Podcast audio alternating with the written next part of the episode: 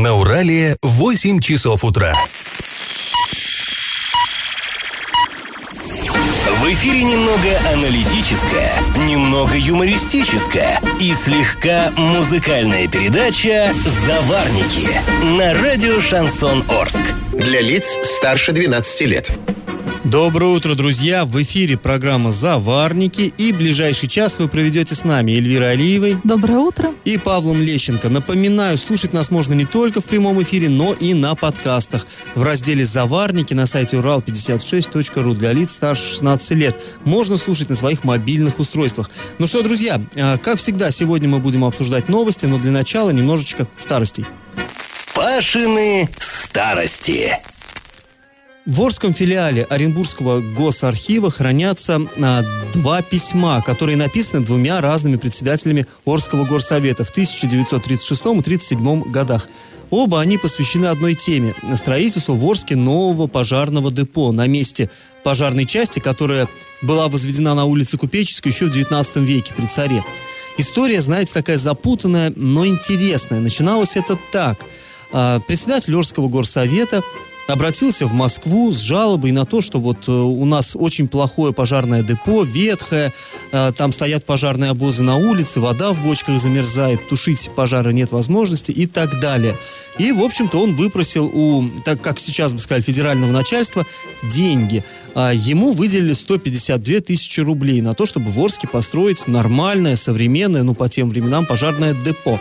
И э, вроде бы деньги эти были выделены, и даже из Москвы уехали, но вот дальше началось э, что-то странное. Ну, впрочем, как странное. И сейчас нечто подобное время от времени повторяется. Оренбургское начальство, получив вот эти деньги, решило, что Орску пожарное депо не так-то уж сильно и надо, а Оренбургу и нужнее. Там тоже надо депо строить. И в итоге вот получилось, ну, обидно получилось. И э, наш, значит, председатель городского совета э, стал жаловаться. Товарищ Каменев его тогда звали ну, то есть фамилия была такая, он стал жаловаться руководителю областного НКВД, товарищу Райскому. Вот что он писал. «Мы просим вас дать указания по вашей линии начальнику пожарного отдела НКВД Оренбургской области товарищу Шутову.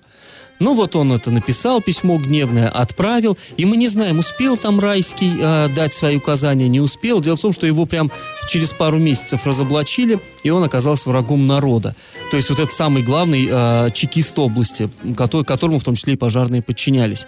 И дело вот это вот с пожарным депо в Орске замяли. Следующее письмо было написано уже осенью 1937 года. Уже оно пошло не в Оренбург, видимо, городские власти поняли, что связывать тут бесполезно, отправилось сразу в Москву, в Главное управление пожарной охраны НКВД. И подписал это письмо уже новый председатель городского совета Комаров. Что было со старым, ну, мы можем себе предположить, да, время-то 37-36 годы, это большой террор. Так вот, он написал письмо и очень интересно сформулировал свою претензию. Враг народа, бывший пред обл исполкома Васильев и здесь приложил свою руку и лишил Орск пожарного депо, тогда как Орск сейчас насчитывает 80 тысяч жителей, а существующее депо представляет собой просто ветхий сарай без надлежащего оборудования. Ну, что ему ответили товарищи из Москвы, мы не знаем, как они отреагировали. Кстати, вот этот самый предобл исполком, он действительно тоже был репрессирован вслед за Райским. И, ну, очень удобно, конечно, было на него все свалить. Но на самом деле самое, что обидно, новое пожарное депо было построено на месте вот этого ветхого сарая в Орске только в 1970 году. Кстати, подробности этой истории вы можете прочесть на сайте урал56.ру в разделе «Ретро-56» для лиц старше 16 лет. А пока наш традиционный конкурс.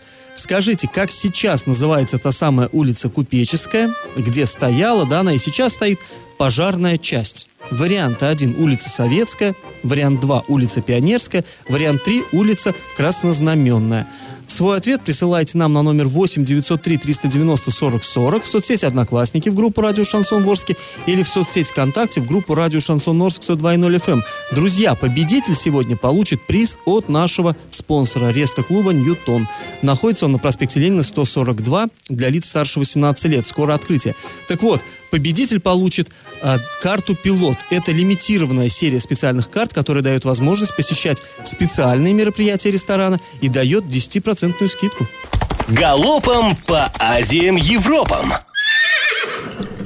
Ну что ж, утро понедельника мы начнем с хорошей новости. Хоккейный клуб «Южный Урал» на домашнем льду обыграл команду «Дизель» из Пензы. Матч завершился со счетом 6-3. Ну, хороший счет, э, ну, насыщенный был матч. Кстати, что интересно, именно в этот день между хоккейными э, клубами «Южный Урал» и «Дизель» во Дворце спорта юбилейный состоялся флешмоб. Юноармейцы вместе с хоккеистами, болельщиками, с фан-сектором «Южного Урала» исполнял песню «Катюша». Было круто. Э, но я не знаю, насколько было круто, было на самом деле не круто, я просто там присутствовала, было вообще, ну, выглядело глупо на самом деле, не отрепетировано абсолютно. Вот такая ложка дегтя в бочку с медом. 15 декабря в 6 часов, в 6 часов вечера в ДК нефтехимиков состоится финальная игра Орской лиги КВН. В этот день на сцене выступят три команды «Нон-стоп», «Лободиное озеро» и «Армета». Победитель получит кубок и 50 тысяч рублей. Кроме того, а, стартовало голосование на звание лучших КВНщика и КВНщицы в группе ВКонтакте. Продлится оно также до 15 декабря. А в Новотроицке в ДК «Металлургов» состоялся традиционный уже фестиваль «Синяя птица». В нем приняли участие дети а, с ограниченными возможностями. Были ребята из Орска, Медногорска, Гая, Новотроицка. Организатором, как и всегда, выступил благотворительный фонд «Желание», которым руководит Евгений Тучков.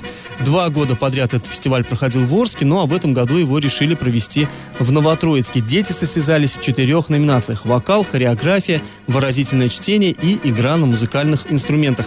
Интересно, что без подарков из зала не ушел ни один из участников. Все стали победителями, но только семи самым талантливым достался главный птиц. Статуэтка, взмывающая вверх синей птицы. И как это понимать? Дороги и тротуары Орска превратились э, в сплошной каток. Ну, мы так, нам, по крайней мере, так кажется. Если вы с нами не согласны, вы, пожалуйста, пишите нам э, свое мнение по поводу того, что сейчас а, происходит на дорогах. Да и если согласны, тоже пишите. Вот на скользкость дорог жалуются как автомобилисты, так и пешеходы. Вот Павел у нас а, представитель автомобилистов, да? Ну, иногда и пешеходов. Да, а я вот пешеход. Ну, как ты, ты вот выезжал на улице на автомобиле в выходные? Ну, самые большие, самые главные дороги расчищены, там, в общем-то, жаловаться нечего. Но на второстепенных, конечно, худо совсем. Но ты ну, а знаешь- на тротуарах Ты знаешь, мне кошмар. показалось, что и на главных дорогах, на перекрестках это ужас, что творится. Там просто стиральная доска. На- вот, например, на проспекте Ленина в районе Тбилисской. А, вот там какая улица, В которая... районе ДК нефтяников тоже. Там, про, ну, там просто Да. ужас какой-то на самом деле. А также, э, на самом деле, все сложно и во дворах. Вот э, я все время, ну, я просто хожу по улице Добровольского. Вот у нас во дворе, спасибо нашей управляющей компании, там посыпано щебнем так, что даже на санках не проедешь, они тормозят как по асфальту. А вот сама вот эта улица, где бульвар Добровольского, вот, собственно, вот этот бульвар космонавтов, там просто, там просто каток. И она еще как под, под горку идет, эта ну, улица, сверху вниз, но она под наклоном. То есть можно вот просто оттолкнуться в начале улицы и докатиться до самого конца. Вот, вот честно, можно даже на ледянке там, я не знаю, передвигаться. А, например, еще тротуар на улице Московской представляет из себя плотную ко- корку льда с буграми. Аналогичная ситуация на проезжих частях в районе улицы остановок Станиславского, ДК нефтехимиков. А скользко, по словам местных жителей, практически э, на протяжении всей улицы Станиславского. А во всех частях города э, на дорогах ямы и бугры, даже там, где э, счищено, там а, просто асфальт уже плохой. В общем, э, ну как-то вот, ну, Не первый раз уже всё, такое, да. в принципе. Дело же в чем э, обычно? То есть выпал снег, потом он подтаял, по- и получилась эта снежная каша, люди ходят там, да, вот этот все месят каблуками. создают Вот, бугры сами, да? бугры те сам, а потом бах и мороз. И в итоге все это застывает, совершенно непроходимое вот это вот препятствие получается. Она вот в соцсетях писали, что мы немножко пере- преувеличим. На самом деле на улицах не все так плохо. Но вот мы специально прям журналистами в выходные дни проехали по улицам и прошлись по улицам. Ну, не все так хорошо на самом деле. Я вот не понимаю, у нас что, люди живут только в центре города, а на второстепенных улицах у нас второстепенные люди какие-то живут, и можно падать и в травмпункт попадать. Вот У меня какая-то вот э, опять какой-то негатив по поводу дорог, и как-то ничего хорошего я пока в этом во всем не вижу. Ну, хорошее тут довольно трудно увидеть. На самом деле, был, была бы у нас, конечно, техника у города, как любят наши власти. Говорят, нету техники. Мы бы расчистили все вовремя, вот эту снежную кашу, и этого бы не было. Но ее нет. Другой вопрос, куда она делась и когда Да, ждать и, все и да, и кому надо задавать вопрос, куда делась техника, тоже вопрос. Я в теме. В Оренбурге а, развивается нешуточный скандал. Супругу одного из депутатов Законодательного собрания Оренбургской области подозревают, ну, как это называет пресса, в создании подпольной империи перевозок. Ну, может, слово «империя» это все-таки некоторое преувеличение, но наши коллеги в Оренбурге выяснили, что Светлана Кузнецова, жена депутата, а, вроде как ведет такой бизнес. Принадлежащие ей автобусы забирают пассажиров от гостиницы «Факел». Ну, это недалеко от официального вокзала и автомобиль, ну, автовокзала и ЖД вокзал, там все это рядом в Оренбурге. И развозят по разным городам. Орск, Кувандык, Медногорск и так далее.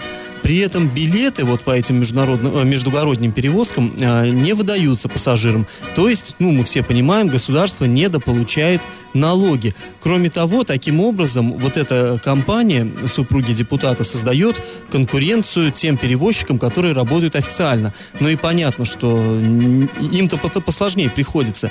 В общем, история такая очень интересная и деликатная. Подробнее об этой истории нам э, расскажет Диана Черникова, главный редактор газеты «Московский комсомолец» в Оренбурге.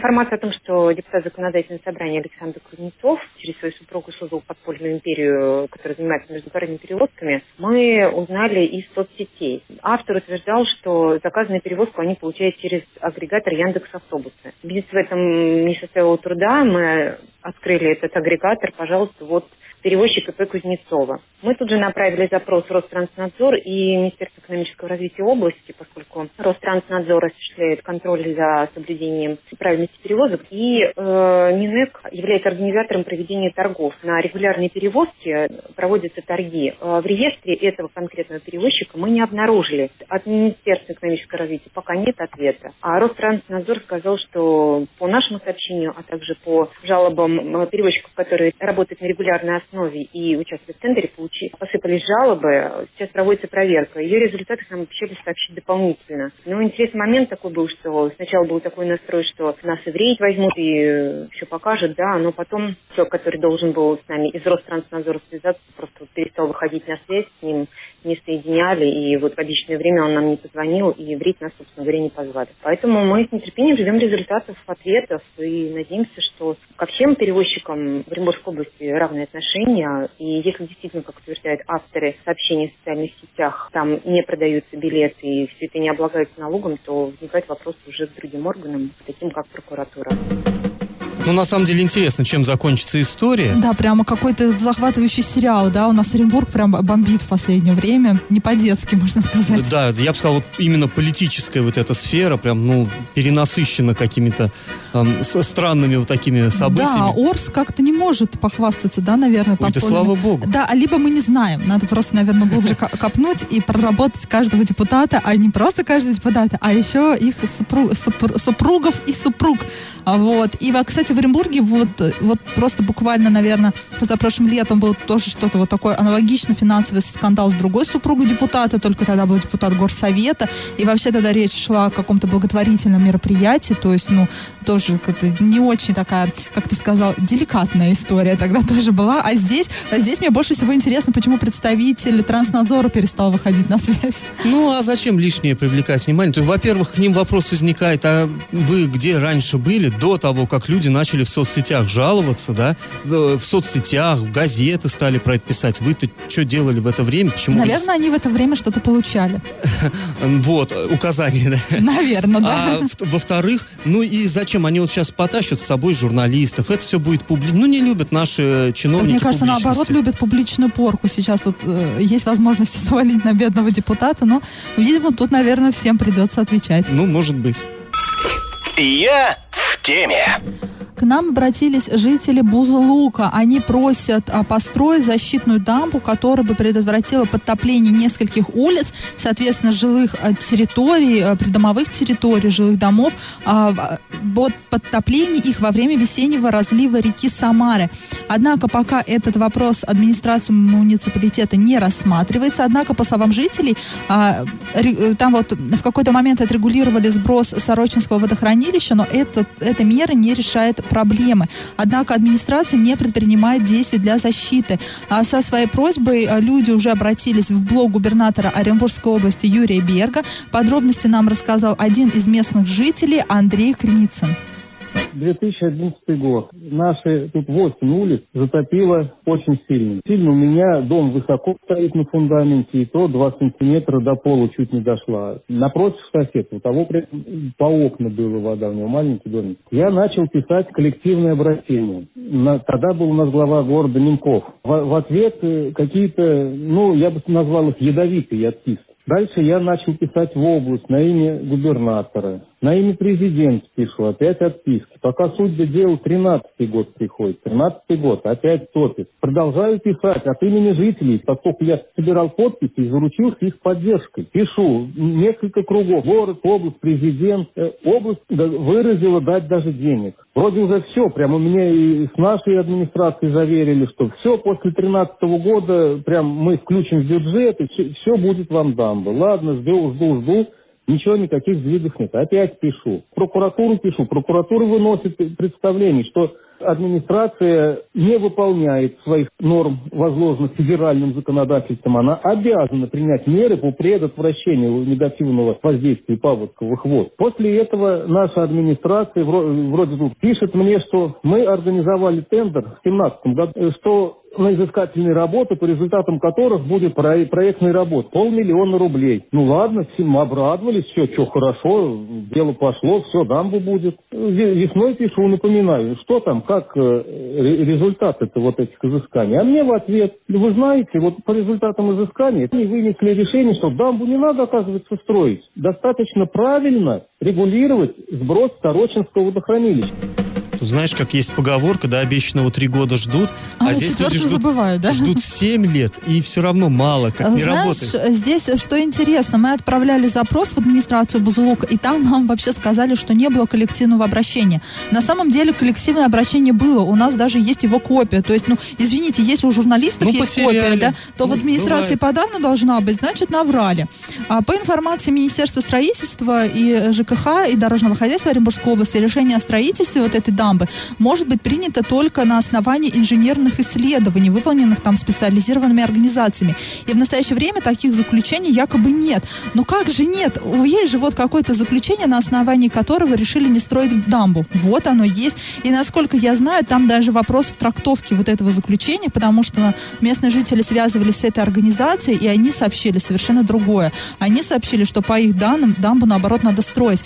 И, э, но я думаю, что но если... Местные власти в свою сторону то есть истолковали Конечно, это но решение. наверняка нет на это денег, да, либо, может быть, деньги когда-то были, и, насколько я знаю, область даже готова выделить эти деньги, но, наверное, они, может быть, куда-то деваются у нас как-то, ну, часто деньги куда-то испаряются, да, сейчас такое бывает, но я думаю, если э, обращение появилось в блоге губернатора Оренбургской области, насколько я знаю, он очень ревностно относится к вот к этой своей социальной сети, он там, ну, э, наверное, ну, проработает этот вопрос, а вообще, да, я напомню, что у нас недавно, в Шарлыкском районе уже трагедия была, а, когда когда там тоже, да, с, с паводком было связано, и там люди погибли. Два человека Да, два погибли, человека да. погибли, э, и э, после этого развели бурную деятельность, начали проверять вот эти вот э, районы, да, которые вот под в угрозе затопления часто находятся, и начали там гонять всех по поводу этих дамп и прочего. Ну, знаете, мне кажется, здесь тоже нужно а, заняться этим вопросом. Либо просто администрация боится потерять дополнительные деньги на противопаводковые мероприятия. И как это понимать? А в областном центре у нас продолжаются увольнения очень видных чиновников. Недавно, мы помним, да, два министра в один день подали в отставку, министра областного правительства. А теперь вот городская администрация Я города же говорю, Оренбурга. Оренбург бомбит прям в Бомбит. время. А, в пятницу стало известно, что по собственному желанию уволен заместитель начальника управления строительства и дорожного хозяйства городской администрации Олег Жерельев. Об этом сообщила пресс-служба администрации города Оренбурга. И здесь есть такой интересный нюанс. Э, дело в том, что вот этот чиновник, оказывается, является зятем бывшего главы Оренбурга Евгения Арапова. И вот эта информация, что, оказывается, он родственник-то мэра, она появилась 6 октября 2018 года, когда был опубликован документ антикоррупционной комиссии Оренбургской области. И там было написано, цитата, «Должность заместителя управления строительства и дорожного хозяйства замещает зять Евгения Арапова, Олег Жерельев, который является супругом родной сестры главы города». Ну, в общем-то, такая Санта-Барбара, супругом, сестры, там, зять. Короче. Здесь еще, знаешь, что интересно, что об этом все, все знали на протяжении вот, вот с 15 -го года правда, да. Но почему-то антикоррупционная комиссия у нас выявила этот факт только после того, Да, как пока, Арапова пока в Арапов был в фаворе, всех это устраивало. Когда Арапов попал, так сказать, в опалу, стали на- находиться вот Вот такие прямо злоупотребления. ассоциации с 30-ми годами действительно Ну, есть. удивительно, на самом деле. И, кстати говоря, вот именно этот факт, что Арапов, ну, получается, принял на работу на руководящую должность своего родственника, это э, стало одной из причин для увольнения Арапова. Потому что, ну, вот э, то, что он сейчас находится у нас в СИЗО, э, это, ну, еще его вина не, доказана в получении взятки. А, вот тут уволить уже его как бы на надо лиц- было за что-то, да? ну, вот это стало, да, одной из причин. Так вот, э, интересно еще а, один факт. В тот же день, тоже в пятницу, стало известно, что вслед за Жерельевым свой пост покинул начальник службы безопасности городской администрации Дмитрий Земцов. И тоже написал заявление на увольнение по собственному желанию. Об этом тоже заявила пресс-служба городской администрации. То есть, интересно, чиновники, ну, какой-то листопад просто. Вот они прям Ну, валятся, на самом валятся. деле это на- нормальная ситуация, когда меняется глава города, то, собственно, меняется и свита, меняется и а, вот эти вот, ну, Там что-то очень много свиты, Ну, ротация наверное, кадров ну, наверное, наверное, теперь от новый глава... у нас же еще нет, да, нового главы Но, видимо, нет. теперь хотят... э, Кто-то хочет, чтобы новые люди были в администрации, наверняка. Галопом по Азиям Европам. А, Родные оренбургского бизнесмена Дениса Чернова готовы заплатить а, полтора миллиона рублей за информацию об убийстве. Напомним, а, 11 месяцев назад в Оренбурге а, жестоко были убиты а, предприниматель Денис Чернов и его а, сын-школьник. Но за 11 вот этих месяцев преступников так и не нашли, а, при том, что а, на семью тогда напали утром. Денис Чернов как раз должен был вести своего сына в школу. Преступники нанесли им более 20 ножевых ранений, а потом пытались сжечь автомобиль. Интересно, что э, вот расследованием это дело, этого дела занимается третье следственное управление, то есть это не оренбургские даже следователи, А, но считается, что они намного классом выше специалисты, но тем не менее, да, 11 месяцев прошло, и вообще ничего, тишина. Вот так вот просто убили двух людей, да, в том числе вот маленького ребенка, и все. И где теперь эти убийцы? Ну, и, в общем, родственники теперь сами подключились к поиску убийцы и даже объявили вознаграждение. Ну и вот от этой э, жути к э, приятной новости оренбургский боец Дамир Исмагулов. Боец он э, в ММА, то есть смешанный стиль. А, так вот, он э, провел дебютный поединок в UFC. Э, Кто не следит за новостями спорта, это самый крутой чемпионат вот для смешанных единоборств. И он там одержал победу над австралийцем Алексом Горджесом. Э, Бой прошел в Австралии, то есть э, Дамир побил соперника у него же дома, что всегда ценится. К сожалению, красивого нокаута мы не увидели, но Исмагулов уверенно провел бой, и все три раунда судьи отдали ему, победил он единогласным решением судей. Накипело! А, И накипел у, нас, накипел у нас сегодня такой вопрос. Люди спрашивают, кто должен убирать последствия коммунальных аварий. Наверняка вы замечали, что после того, да, после устранения всевозможных порывов водоводов, а, и не только водоводов, там и газовики порой иногда работают, а, остаются валяться оградительные ленты, а места, вот где копали, а, и где был асфальт, засыпают щебнем, а, либо вообще не засыпают, и вот так вот может стоять несколько месяцев, да, там вот оградили, вот эти ленты там Да упали. и и хорошо, если оградили, а то бывает просто яма да и яма. Да, так вот, так быть не должно. Да, вот мы сейчас вам Америку не открыли, это можно логически понять, что так быть не должно. И если, и это не вы должны устранять эти аварии, да, даже если вот на территории там вашей кадастровой вот этой вот, ну, территории находится вот эта вот яма, не вы должны убирать. Убирать должен тот, кто насвинячил, скажем Кто так. раскопал, тот Да. пусть и закапывает. Раскопали асфальт, значит, должны уложить новый. Не щебнем засыпать, а уложить новый. А, э, и делать это должен тот, кто проводил работы. Например, на, вот мы вспоминали сейчас за эфиром улицу Каменную, которая, э, на которую уложили а, новый асфальт. а После потом- очень долгих э, просьб жителей, Да. просьб, угроз, жалоб там по да, всякому там сделали. появился новый асфальт, но газовики решили провести работы, разломали этот асфальт, э, сделали там все свои дела. И я так думаю, из-за того, что вот какой-то общественный резонанс поднялся благодаря средствам массовой информации Орска, а, они, им все, они все-таки вернули этот асфальт на место, да, насколько я знаю, укатали обратно. Ну, укатали, да, там заплаточка все-таки. Но это, Появился. вот знаете, это единичный сложный случай. Обычно что? Вот у нас, например, на проспекте Мира не так давно была история тоже. Кто-то работал во дворе, а после вот этих вот работ остались масляные пятна на асфальте, и вот эти ямы в земле засыпали просто щебенкой. Нет. Их идите, требуйте, идите в свою управляющую компанию, пусть она требует, раскопал водоканал, яму, там, провели свои работы. Все, не только засыпьте щебнем, но и верните, пожалуйста, асфальт на ну, место. они, знаешь, или они обычно еще говорят, что почему э, не укладывают сразу асфальт, потому что они раскопали, засыпали, грунт будет усаживаться. То есть это она будет проваливаться, яма, ее в течение нескольких месяцев подсыпают, под, ну, должны подсыпать, подсыпать, подсыпать, и потом, наконец, закатать, когда уже все, он, грунт сядет, чтобы, дескать, свежеуложенный асфальт потом не потрескался. Да, конечно, вот... Паш, у нас поэтому, видимо, асфальт, а, грунт усаживается на протяжении нескольких лет до следующего момента, пока там же не лопнет. Да, иногда ждут усадки очень долго. Да, но знаете, вот меня как жителя вот лично вообще не волнует. Меня не волнует, если там, например, у того же водоканала, ну, у меня водоканал просто на выходных прям наболел, они у нас там на Добровольского работы проводили, это уже не первый раз, в одном месте они уже оставили просто свинство после себя, там до сих пор палки какие-то торчат в земле, ленты валяются, сейчас они раскопали в районе бульвара а, космонавтов, там тоже наверняка на свинячат и ничего не будут убирать. Вот мне вообще все равно, как жителю, есть у них там деньги, нет у них денег на эти работы. Раскопали, пожалуйста, все давайте делать по правилам. Вот. Раздача лещей. Ну что же, а мы под, подводим итоги нашего конкурса. Спрашивали мы, как сейчас называется улица Купеческая. До революции на улице Купеческой находились дома самых богатых купцов, ну и самые лучшие магазины. Это был такой, знаете, деловой центр Орска. И там же имелось здание городской управы, к которому примыкала пожарная часть. Вот, собственно, про нее-то мы и говорили в начале нашей программы. В 1920 году Купеческую переименовали в улицу Лассаля. Позднее, до 1937 года, она носила имя Августа Бебеля. А вот в связи с открытием в бывшем, опять-таки, магазине, в бывшем купеческом доме Недекера открыли Дом пионеров в 1937 году, и ее переименовали в Пионерскую. То есть правильный ответ у нас два. И победителем у нас сегодня становится Александр. Он получает приз от спонсора программы Реста клуба «Ньютон» для лиц старше 18 лет. Клуб скоро откроется на проспекте Ленина 142. Победитель получит а, карту «Пилот». Это лимитированная серия специальных карт, которая дает возможность посещать специальные мероприятия ресторана и дает 10% скидку. Да, с Александром мы свяжемся и вручим ему обязательно эту карту.